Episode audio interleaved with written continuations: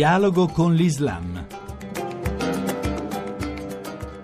Ben ritrovati da Luciano Cozzolino. Izzedine El-Zir, presidente dell'Unione delle Comunità Islamiche Italiane, pochi giorni fa ha sostanzialmente aperto alle donne imam, figure che in America e in altri paesi europei già esistono, anche se contrastate dall'Islam più tradizionalista. Apertura quindi verso una vera parità tra uomo e donna. Ne abbiamo parlato con la giornalista Luciana Capretti, autrice de La Jihad delle donne, il femminismo islamico nel mondo occidentale, edito da Salerno Editrice, che ha incontrato le protagoniste di questa rivoluzione culturale. Izzedin el-Zir ha sostanzialmente detto che dal punto di vista religioso l'Islam stabilisce la parità dei generi e quindi l'eguaglianza e quindi la libertà e quindi se si stabilisce la parità di genere è chiaro che i diritti per le donne devono essere assolutamente uguali ai diritti degli uomini. Ne discende che le donne devono essere libere di vestire come vogliono e quindi viene eliminata la forzatura del velo. Il velo non è stato prescritto dal Corano Corano. Nel Corano l'hijab eh, viene citato sette volte ma non indica un velo. Alla donna non viene prescritto di coprirsi la testa ma di coprirsi le parti intime e quindi viene prescritta la modestia. C'è stata una grande apertura. Ha anche ammesso l'esistenza delle donne imam. Hai avuto modo di intervistare molte donne islamiche in Occidente, questo lo dobbiamo sottolineare, protagoniste di una rivoluzione culturale. Ecco, quale sarà il ruolo della donna in questa rivoluzione? Rivoluzione nel futuro. Quello che è importante sottolineare è che queste donne, come tu hai detto, sono in Occidente e per loro è più semplice portare avanti questa rivoluzione. Nei paesi musulmani le donne che portano avanti dei principi di rivoluzione vengono facilmente o emarginate o addirittura imprigionate. Io metto in evidenza il fatto che c'è una sorta di ibridazione culturale che ha dato vita a questo movimento, che è un movimento nato diciamo in America negli anni 90 ed è eh, nato grazie a donne che provenivano per esempio dai paesi musulmani, portavano con sé una cultura di origine, però dovendo innestare questa cultura in un paese occidentale, hanno dovuto in qualche modo rianalizzare, rivedere e quindi ibridare in qualche modo questa cultura. Ecco come è nato questo fenomeno. La prima a portare avanti questo movimento è stata Mina Wadud. Mina Wadud è una convertita, è un'afroamericana, metodista, convertita all'Islam durante gli anni universitari, che per prima ha guidato la preghiera a New York nel 2005, già l'aveva fatto a Cape Town Town nel 94, questo movimento poi si è trasferito in Europa e adesso in Europa vediamo che ci sono donne imam, queste donne che stanno portando avanti una sfida perché certamente sono state tacciate di eresia, hanno ricevuto delle fatue, loro sostengono semplicemente di voler tornare al Corano perché per 14 secoli il Corano è stato letto, è stato interpretato, è stato diffuso, predicato, tradotto solo ed esclusivamente dagli uomini, ad uso e consumo degli uomini. E loro dicono fin da dopo dopo la morte di Maometto c'è stata una interpretazione al maschile. Maometto non lo ha scritto, lo ha diffuso alla Umma, quindi loro dicono torniamo a quello che faceva Maometto. E per esempio a proposito del 434, che è il famoso versetto che direbbe all'uomo che può usare violenza sulla donna, perché è un versetto che si conclude col verbo battetele, il famoso d'Araba,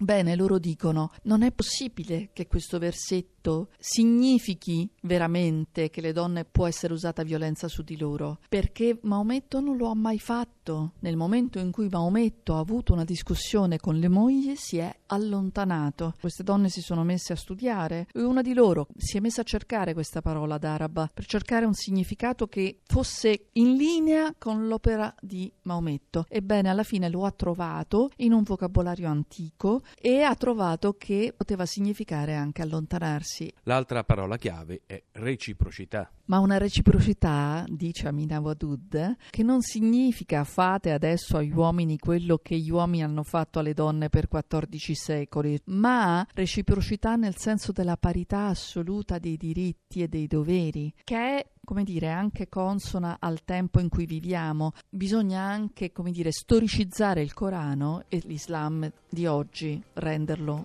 un Islam moderno. Noi ci fermiamo qui, ci potete trovare anche su internet all'indirizzo www.dialogoconlislam.rai.it. Alla prossima settimana!